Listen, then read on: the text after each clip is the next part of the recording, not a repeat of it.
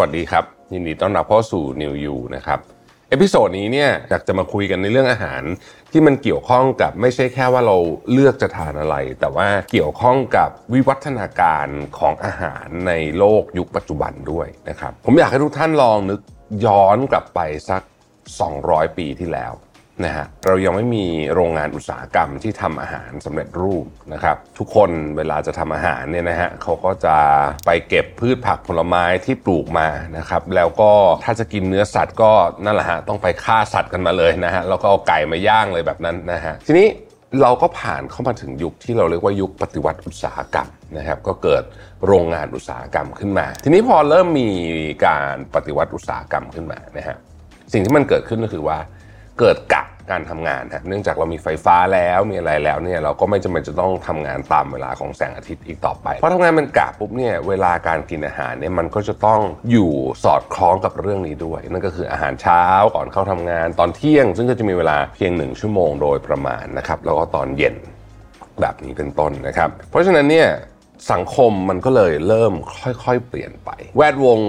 อาหารขนาดใหญ่นะฮะธุรกิจอาหารขนาดใหญ่เนี่ยก็เริ่มคิดว่าเอ๊เราจำเป็นจะต้องทำอาหารที่มันตอบสนองกับไลฟ์สไตล์ของผู้คนที่เปลี่ยนไปให้มันง่ายขึ้น ให้อาหารมันต้องบอกว่า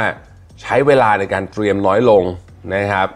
แล้วก็ต้องเหมือนกับอร่อยขึ้นด้วยเพราะว่าธุรกิจอาหารเนี่ยก็มีการแข่งขันกันสูงมากขึ้นนะครับ ก็ทำให้เราเกิดอาหารที่แปรรูปขึ้นเรื่อยๆ จนกระทั่งเราถึงเราตอนเนี้ยณขณะเนี้ย เราอยู่ในยุคที่เรียกว่าเป็น ultra highly processed food แล้วล่ะ คือแบบ process แบบไม่รู้จะ process ยังไงแล้วเนี่ยนะฮะ ของบางอย่างที่อยู่บนโต๊ะเนี้ยเราเรียกว่าอาหารไม่ได้ด้วยซ้ำนะฮะ เพราะฉะนั้นเนี่ยวันนี้เราจะมาชวนคุยกันเรื่องนี้ เพราะอาหารที่เรียกว่าเป็น ultra processed food หรือว่า processed food เนี่ยนะครับคือสาเหตุของการเสียชีวิตอันดับต้นๆของโลก อาจจะเรียกว่าอันดับที่หนึ่งของโลกเลยก็ว่าได้ เพราะว่ามันเป็นสาเหตุที่ทำให้เกิดโรคเบาหวานนะครับ โรคหัวใจ โรคความดันโลหิตสูง โรคอะไรพวกนี้นะฮะ ที่ฆ่าชีวิตผู้คนมากที่สุดในโลกนะครับ แต่ว่าจะพูดอย่างนั้นทีเดียวก็ไม่ถูก เพราะว่าจริง ๆ แล้วเนี่ย ถ้าเราไปดูนะครับใน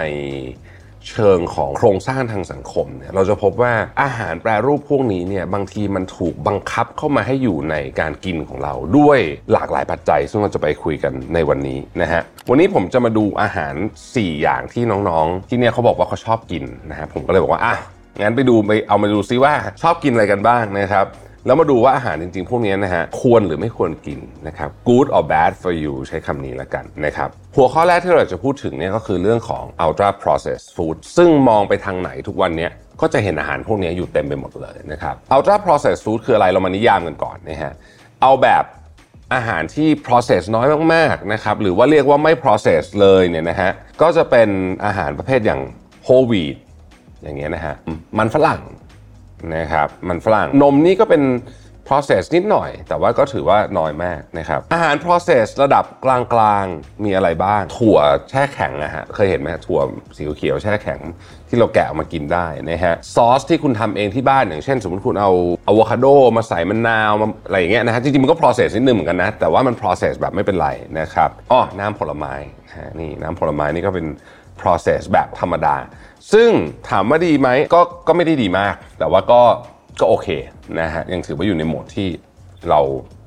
ก็กินได้บ้างแหละไอ้ที่อันตรายเนี่ยคือ ultra process มีอะไรบ้าง cereal cereal เนี่ยเป็นของที่ต้องใช้คำว่าหลอกลวงที่สุดในศตวรรษก็ว่าได้นะฮะ เพราะว่า cereal เนี่ยมาจากบริษัทอาหารที่ให้เงินทำงานวิจัย แล้วบอกว่าอาหารเช้าคืออาหารที่สำคัญที่สุดของวันนั่นแหละนะครับ มันฝรั่งทอดอย่างเงี้ย นะครับคุณรู้ไหมครับว่ากว่ามันจะเป็นมันฝรั่งทอดแบบนี้ได้เนี่ยมันผ่านกระบวนการเยอะมากผ่านสารเยอะมากทอดไม่รู้กี่ที เวลาคุณไปพลิกดูฉลากเนี่ยนะครับคุณจะพบว่ามันจะมีวัตถุดิบ25 อย่างนะฮะ แล้วก็คุณจะไม่รู้จักมัน 20 อย่าง เวลาจะดูว่าอะไรที่เป็น ultra process เนี่ยวิธีการหนึ่งที่ค่อนข้างง่ายในการสังเกตนะครับ คือคุณดูว่ามันมีส่วนประกอบ เยอะไหม ถ้าส่วนประกอบมันเยอะนะฮะ เราสามารถเรียกได้ว่ามันเป็น ultra process แล้วเพราะว่าอาหาร process ปกติเนี่ยไม่ไม่ควรมีส่วนประกอบเกิน 5 อย่าง แต่พวกนี้มีเกินทั้งนั้นนะฮะ แล้วมันก็จะมีของแบบที่อันตรายอันตรายเช่น high fructose corn syrup เป็นต้นนะครับอาหารบางอย่างก็ดูเหมือนไม่อันตรายมาก แต่จริง ๆ แล้วเป็น ultra process เช่น ขนมปังขาวเนี่ยนะฮะจริง ๆ ขนมปังโฮลวีตแบบนี้นะแบบแบบแบบที่อย่างเงี้ยผมเรียกว่าเป็นขนมปังโฮลวีตปลอมเนี่ยนะฮะก็เป็น ultra process เหมือนกัน ขนมปังโฮลวีตที่ดีจริงๆเนี่ยมันจะต้องเป็นขนมปังโฮลวีตที่มาจากร้านอบขนมปังอะเราเมืองไทยเนี่ยถ้าเดินไปในซูเปอร์มาร์เก็ตเนี่ยมันจะมีโซนขนมปัง 2 โซนนะฮะโซนหนึ่งคือขายขนมปังแผ่นๆพวกนี้พวกนี้มันจะอยู่ได้นานมาก ที่พูดว่า ultra process เพราะว่ามันอยู่ได้นานมากอยู่ได้ 2 อาทิตย์สมมตินะฮะแต่ถ้าคุณไปแผนกที่เป็นเบเกอรี่จริงๆอะเขาจะมีขนมปังที่เป็นก้อนเป็นโลฟเนี่ยนะฮะซึ่งไอ้ขนมปังพวกนี้อยู่ได้สัก2องสวันเท่านั้นแหละถ้าเกิดว่าคุณไม่แช่ตู้แข็ง พวกนั้นนะครับใช้ได้ นะฮะถ้าอยากกินขนมปังจริงๆ ขนมปังที่ดีคือขนมปังซาวโดนะครับอันนี้คือขนมปังที่ดี แล้วก็เลือกร้านที่เขาทำแบบดั้งเดิมนะครับขนมประเภทเนี้ยนะฮะซึ่งถ้าคุณไปดูรู้ว่ามันทำมาจากอะไรบ้างแล้วคุณจะตกใจบางทีมันมีแบบส่วนผสมที่เป็นเจลาตินจากสัตว์ด้วยอยู่ในนี้ด้วยนะฮะลองไปเปิดดูนะครับบะหมี่กึ่งสำเร็จรูปโอ้โห อันนี้สุดๆเลย เพราะว่า process แบบมโหฬารจริงๆนะฮะทั้งหมดนี้นะครับเรากินกันเยอะมาก เพราะอะไร เพราะว่า 1. อร่อยนะฮะสองหาซื้อได้ง่าย เวลาพูดคำว่าหาซื้อได้ง่ายเนี่ยนอกจากมันราคาไม่แพงแล้วส่วนใหญ่เนี่ยนะครับอีกประเด็นหนึ่งที่หลายคนควรตั้งข้อสังเกตมากก็คือว่ามันอยู่ได้นานมากคำถามก็คือว่าอาหารที่มนุษย์กินในอดีตปกติเนี่ยมันอยู่ได้นานขนาดนี้ไหมคำตอบคือไม่มีหรอกปกติอาหารส่วนใหญ่อะหลังจากที่มันถูกสมมติ คุณเก็บลูกแอปเปิลมาจากต้นน่ะมันอยู่ไม่กี่วันมันก็เสียแล้วถูกไหมฮะแต่อาหารพวกนี้เนี่ย อยู่ได้เป็นปีบางอย่าง นี่ก็น่าจะเป็น red flag ให้เราได้แล้วนะครับอีกการหนึ่งประเด็นที่ 2 ก็คือเรื่องของอาหารค้างคืนนะฮะการกินอาหารค้างคืนถ้าเก็บผิดวิธีนะครับอาจจะทำให้เกิดโรคต่างๆ มากมาย ในในกรณีที่รุนแรง extreme จริงๆเนี่ยนะฮะอาจจะทำให้เสียชีวิตได้นะครับมันมีเชื้อโรคมากมายเลยนะฮะตั้งแต่พวก E. coli พวกอะไรพวกเนี้ยที่จะเกิดขึ้นได้ถ้าเกิดว่าคุณเก็บอาหารไม่ถูกนะครับแล้วเราควรจะเก็บอาหารอย่างไรให้ถูกต้อง นะฮะผู้เชี่ยวชาญเนี่ยเขาแนะนำว่าอาหารเนี่ยนะครับควรจะถูกเก็บภายใน 2 ชั่วโมงนะครับหลังจากถูกทำออกมาแล้ว หรือถ้าเกิดว่าคุณเอาไปทิ้งไว้ในอุณหภูมิห้องที่เกิน 30 องศาเนี่ยหชั่วโมงนะครับควรจะถูกเก็บละ เก็บก็คือเก็บเข้าไปในตู้เย็นนะครับถ้าคุณวางแผน ที่จะกินมันภายใน 3 วัน คุณเอาไว้ในตู้เย็นช่องธรรมดาได้นะครับ แต่ถ้าเกิดว่าคุณวางแผนที่จะกินมันหลังจากนั้นนะฮะคุณต้องใส่ตู้แข็งละนะครับ ถ้าอยู่ใน freezer ก็อยู่ได้หลายเดือนอยู่ ประเด็นที่สำคัญก็คือว่าอาหารที่ถูก reheat แล้วเช่น ผมซื้อไก่ทอดมา จริงๆก็ไม่ควรกินอยู่แล้วไก่ทอดนี่ก็เป็น ultra processed food ซื้อมาแล้วก็ไม่ได้กินสมมตินะฮะอิ่ม ก็เลยเอาไปแช่ตู้แข็งสมมตินะ แล้วเอามา reheat แล้วเนี่ยแล้วกินไม่หมดเนี่ยอย่าเอากลับไปแช่ตู้แข็งใหม่นะฮะเรื่องที่3ครับคือตระกูลของ 0%ทั้งหลายบนโลกใบนี้ เริ่มต้นจากน้ำอัดลม 0%ก่อน น้ำอัดลม 0%เนี่ยนะครับหลายคนรู้สึกว่าก็ดีนะ ไม่มีแคลอรี่ใช่ไหมฮะแต่จริงๆ แล้วเนี่ยน้ำอัดลม 0%เนี่ยนะครับต้องเรียกว่าไม่ใช่อาหารด้วยซ้ำนะฮะคุณหมอหลายคนที่ผมเจอเนี่ยบอกว่าไอ้นี่มันเรียกว่าอาหารไม่ได้คุณลองไปดูสิว่าส่วนประกอบในนั้นเนี่ยมันมีอะไรที่เป็นอาหารบ้างน้ำอัดลม 0%มีความอันตรายสูงมากเพราะอะไร เพราะว่าสารทดแทนความหวานที่เขาใส่ในน้ำอัดลม0%เนี่ยนะครับมันกระตุ้นอินซูลินครับดังนั้นมันไม่ต่างอะไรจากการที่คุณดื่มน้ำอัดลมที่มีน้ำตาลเลย แย่ไปกว่านั้นก็คือว่ามันไปกระตุ้นต่อมที่โดพามีนจะออกที่หลั่งโดพามีนเป็นเรากินของหวานๆพวกนี้นะฮะเหมือนกับที่คุณกินน้ำหวานปกติ เพราะฉะนั้นมันจะทำให้คุณอยากกินของหวานเหมือนเดิมอะเพราะว่ามันจะเป็นไอ dopamine roller coaster ที่เราเคยคุยกันใน episode ก่อนๆใช่ไหมไอเนี่ยมันก็ทำหน้าที่แบบนั้นเช่นเดียวกัน และของ 0%เกือบทุกอย่างเป็นแบบนี้หมดนะครับมีสารให้ความหวาน 0%เพียงไม่กี่ตัวเท่านั้นที่ไม่กระตุ้นอินซูลินแต่เอาจริง ๆ แล้วไม่แนะนำเหมือนกัน คือเอาจริงนะผมพูดจริงนะถ้าอยากจะกินของหวานๆพวกนี้นะกินแบบธรรมดาอาจจะปลอดภัยกว่าอ่านะฮะแต่ทีนี้ไม่ใช่แค่นั้นนะครับ0%อีกอันหนึ่งก็คือพวก แฟตฟรีอะไรโลแฟตพวกนี้นะฮะไม่ดี งานวิจัยชิ้นหลังๆ ในช่วง 10-20 ปีที่ผ่านมาเนี่ยนะฮะค่อนข้างจะบอกเราแล้วว่าไขมันไม่ได้เป็นศัตรูที่ร้ายกาจแบบที่เราเคยคิดน้ำตาลต่างหากแต่ทีนี้ในแวดวงอุตสาหกรรมอาหารเนี่ยเขาพยายามทำให้ไขมันเนี่ยเป็นผู้ร้ายนะครับพอทำให้ไขมันเป็นผู้ร้ายเนี่ยก็เราก็จะเห็น 0% fat free นะฮะ fat free low fat ต่างๆนะพวกนี้ เวลาคุณทำอาหาร low fat ทำอาหารพวกนี้เนี่ย คุณจะทำให้มันรสคือรสชาติมันจะแย่มาก คุณจะทำให้มันรสชาติดีขึ้นได้ไงครับ คุณก็ต้องใส่น้ำตาลเข้าไปนั่นเอง พูดง่ายๆนะฮะ คุณสามารถเอาน้ำตาลกระสอบหนึ่งวางเนี่ยนะฮะ แล้วแปะศูนย์เปอร์เซ็นต์แฟตได้เลย เพราะว่าน้ำตาลไม่มีแฟตนะครับ แต่ว่าอันตรายมากๆ น้ำตาลคือสิ่งที่อันตรายที่สุดในไดเอทยุคใหม่ของเราก็ว่าได้นะฮะ เพราะฉะนั้นไอไอ low fat fat free 0%อะไรพวกนี้ต่างๆเนี่ย กลายเป็นของที่ควรจะต้องหลีกเลี่ยงนะครับ ในเกือบทุกกรณี มีบางกรณีเท่านั้นที่ที่ทานได้มีบางกรณีนะฮะต่อมาก็คือว่าอาหารที่ทำท่าเหมือนจะเป็นอาหารที่ดีต่อสุขภาพ granola bar และ protein bar อันนี้เป็นอันที่น่ากลัว เพราะว่าหลายคนรู้สึกว่าเฮ้ย มันดูเหมือนจะดีต่อสุขภาพแต่จริงๆแล้วไม่ดีเลย ผมไม่เคยกิน protein bar เลยนะฮะมีทั้งน้ำมันพืชน้ำน้ำมันพืชแบบที่ไม่ดี มีน้ำตาลมีอะไรไม่รู้เต็มไปหมดเลยลองไปดูนะฮะนม high protein อะ เคยเห็นไหมเดี๋ยวนี้เวลาเดินเข้าไปในร้านซุปเปอร์มาร์เก็ตร้านสะดวกซื้อจะมีนม high protein 28 กรัมนะฮะ ก็ดูเหมือนว่าเฮ้ยสำหรับเหมาะสำหรับคนที่จะควบคุมน้ำหนักใช่ไหมเพราะว่าต้องกินโปรตีนให้ถึงอะไรแบบนี้นะครับ แต่คุณไปพลิกดูนะฮะ บางทีเนี่ยนม high protein เนี่ยนะฮะน้ำตาลเนี่ย20 กรัม นะครับแทบช็อกนะฮะไปดูโยเกิร์ตเมื่อกี้ย้อนกลับไปเรื่องอันเมื่อกี้นิดนึงคือโยเกิร์ต low fat เนี่ยโยเกิร์ต low fat เนี่ยน้ำตาลเยอะกว่าโยเกิร์ตปกติอีก ถ้าอยากกินโยเกิร์ตนะครับผมแนะนำคุณกิน Greek yogurt ปกตินี่แหละธรรมดาไม่ต้องไม่ต้องไปโลแฟตอะไรนั้นรสชาติปกติ ไม่ต้องใส่ผลมงผลไม้เอาธรรมดาที่สุด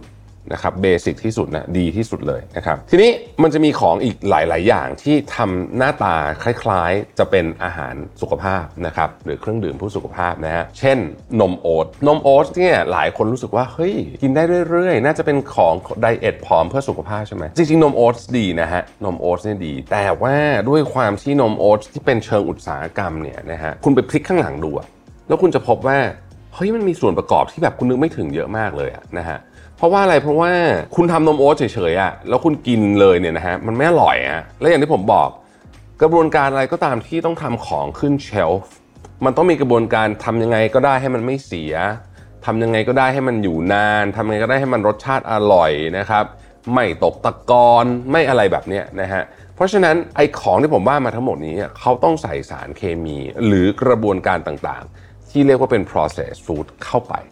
ทำให้มันเกิดของที่มันอยู่บนเชลฟ์อยู่ก็นานอร่อยก็อร่อยแบบนี้นะครับ เพราะฉะนั้นก่อนจะซื้ออะไรก็ตาม ผมไม่ได้บอกว่านมโอ๊ตกินไม่ได้นะ แต่ว่ากรุณาพลิกดูก่อนว่าเขาใส่อะไรบ้างนะฮะทีนี้แล้วเรามากินอาหารอะไรที่มันแปรรูปน้อยๆ แล้วก็อร่อยเหมือนกันเอางี้ผมต้องบอกอย่างนี้ก่อนว่า เวลาปรับชีวิตอะมันไม่ง่ายแหละฮะแต่ว่าค่อยๆทำทีละนิด นะครับอันที่หนึ่งซึ่งเป็นของที่ดีมากคือถั่ว ถั่วและตระกูลสารพัดถั่วทั้งหลายเนี่ยดีนะครับถั่วเป็นของที่ไม่ผอมนะอันนี้บอกงี้ก่อนนะฮะถั่วเนี่ยแคลอรี่สูงนะครับแต่ว่าดีนะครับเพราะว่าถั่วโปรตีนสูง แล้วก็มีพวกวิตามินต่างๆ เยอะนะครับไข่ฮะ ความเชื่อเรื่องที่ว่าเรากินไข่ได้แค่วันละหนึ่งฟองอะไรเนี่ยมันเป็นความเชื่อที่ค่อนข้าง out แล้วนอกจากสำหรับคนที่มีปัญหาเรื่องคอเลสเตอรอลอะไรแบบนี้เนี่ยนะครับยุคใหม่เนี่ยคุณหมอบอกว่าคุณกินไปเถอะวันละสามฟองได้สี่ฟองได้ หมอผมที่บอกว่าคุณอยากจะกินวันละครึ่งโหลก็ยังได้เลยนะฮะแต่ว่าอย่ากินทุกวันแค่นั้นเองนะคือกินสลับสลับกันไปนะครับไข่เป็นสิ่งที่ดีมากแล้วก็มีสามารถพลิกแพลงเมนูต่างๆ ได้นะครับโยเกิร์ตที่บอกแล้วเมื่อกี้นะครับโยเกิร์ตขอให้เลือกธรรมดาสุดอะไม่ต้องมีอะไรเลยอะแบบโยเกิร์ตปกติ basic ที่สุดนะครับรวมถึงนมด้วยนะ นะครับถ้าอยากจะดื่มนมวัวเนี่ยนะครับก็เอานมธรรมดานี่แหละนะครับไม่ต้องไป low ฟง low fat อะไรหรอกนะฮะชีสก็เป็นสิ่งที่ดี จริง ๆ ชีสเนี่ยไม่ได้ process เยอะนะหลายคนอาจจะคิดว่าชีส process เยอะหรือเปล่า ถ้าเกิดชีสอุตสาหกรรมอะ process เยอะแต่ว่าถ้าเกิดเป็นชีสที่เราไปซื้อกันตามซูเปอร์มาร์เก็ตที่เขาหั่นเป็นชิ้นๆๆนั่นนะอย่างนั้นนะไม่ได้ process เยอะมากนะฮะเต้าหู้นะครับเต้าหู้ดีมากนะฮะแล้วก็พวกอะไรก็ตามที่ ที่ขัดขาวน้อยๆ เอางี้หลักการง่ายๆก็คือว่าสมมติข้าวอะนะครับข้าวยิ่งฝืดคอเท่าไหร่ยิ่งดีข้าวกล้องเนี่ยนะฮะถ้ามันกินมันลื่นมากเลยมันเหมือนกินข้าวขาวเลยแสดงว่ามันมันไม่ค่อยข้าวกล้องมากล้วแต่ถ้าเกิดมันฝืดคอหน่อยมันก็จะดีนะครับแล้วก็พวกเนื้อสัตว์ต่างๆเนี่ยนะครับ พยายามเลือกทานเนื้อสัตว์แบบวนแปลว่าอยากกินซ้ำคืออยากกินของซ้ำๆอะนะฮะคือกินหลาย ๆ อย่าง แล้วก็พยายามกินอาหารให้หลากหลายที่สุด เท่าที่จะทำได้นะครับ เพราะว่าอาหารแทบทุกอย่างมันมีข้อด้อยทั้งนั้นนะครับ ทีนี้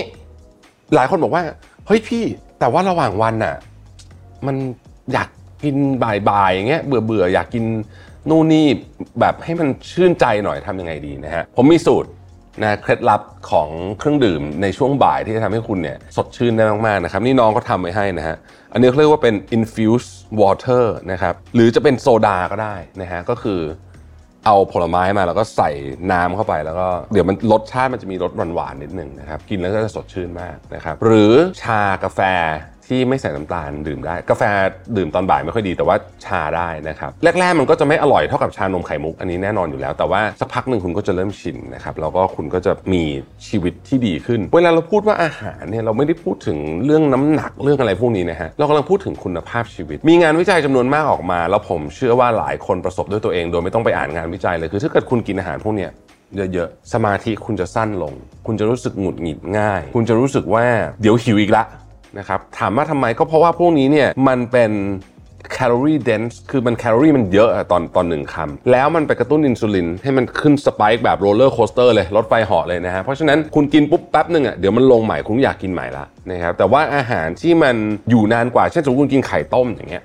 ไข่ต้มเนี่ยไม่แคลอรี่เดนส์เพราะว่าคุณลองคิดว่าคุณจะกินไข่ต้มสัก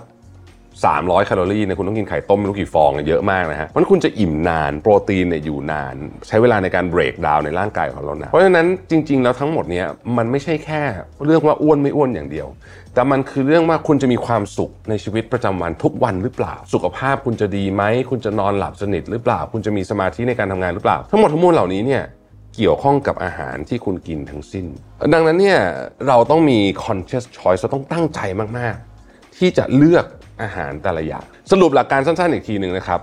ultra processed food เนี่ยอันตรายพยายามหลีกเลี่ยงทุกอย่างอะไรก็ตามที่มีส่วนประกอบเยอะๆพลิกฉลากดูส่วนประกอบเยอะๆเนี่ยอันเนี้ยค่อนข้างแน่นอนว่า ultra processed แน่นอนหลีกเลี่ยงได้หลีกเลี่ยงนะครับตระกูล 0%ทั้งหลายนะฮะนอกจากบางอย่างจริง ๆ น้อยมากนะฮะน้อยมาก 0%ทั้งหลายเนี่ยพยายามหลีกเลี่ยงนะครับเครื่องดื่มที่หวานหวานๆและของที่มีน้ำตาลพยายามหลีกเลี่ยงนะครับ ส่วนที่เหลือลองพิจารณาเป็นเคส by เคส บางครั้งเราสามารถทานของที่เราอยากทานได้บ้างนะครับ แต่ต้องจำกัดโควต้า ผมให้คอนเซ็ปต์แบบนี้นะฮะ สมมุติว่าเอาคนที่ทำ IF แล้วกันเนาะ คนที่ทำ IF เนี่ยจะกินข้าว 14 มื้อต่อสัปดาห์นะครับ ใน 14 มื้อเนี้ยอนุญาตให้กินอาหารที่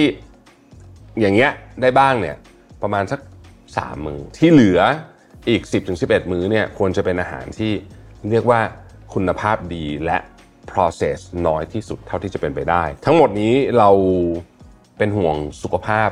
ทั้งกายและสุขภาพใจของทุกท่านนะครับ อาหารไม่ได้เกี่ยวข้องกับแค่เรื่องร่างกายอย่างเดียวแต่ยังเกี่ยวข้องกับเรื่องจิตใจด้วยนะครับ ขอให้ทุกคน conscious eating นะครับ ขอบคุณที่ติดตาม New You นะครับ แล้วพบกันใหม่ใน episode ต่อไปครับ สวัสดีครับ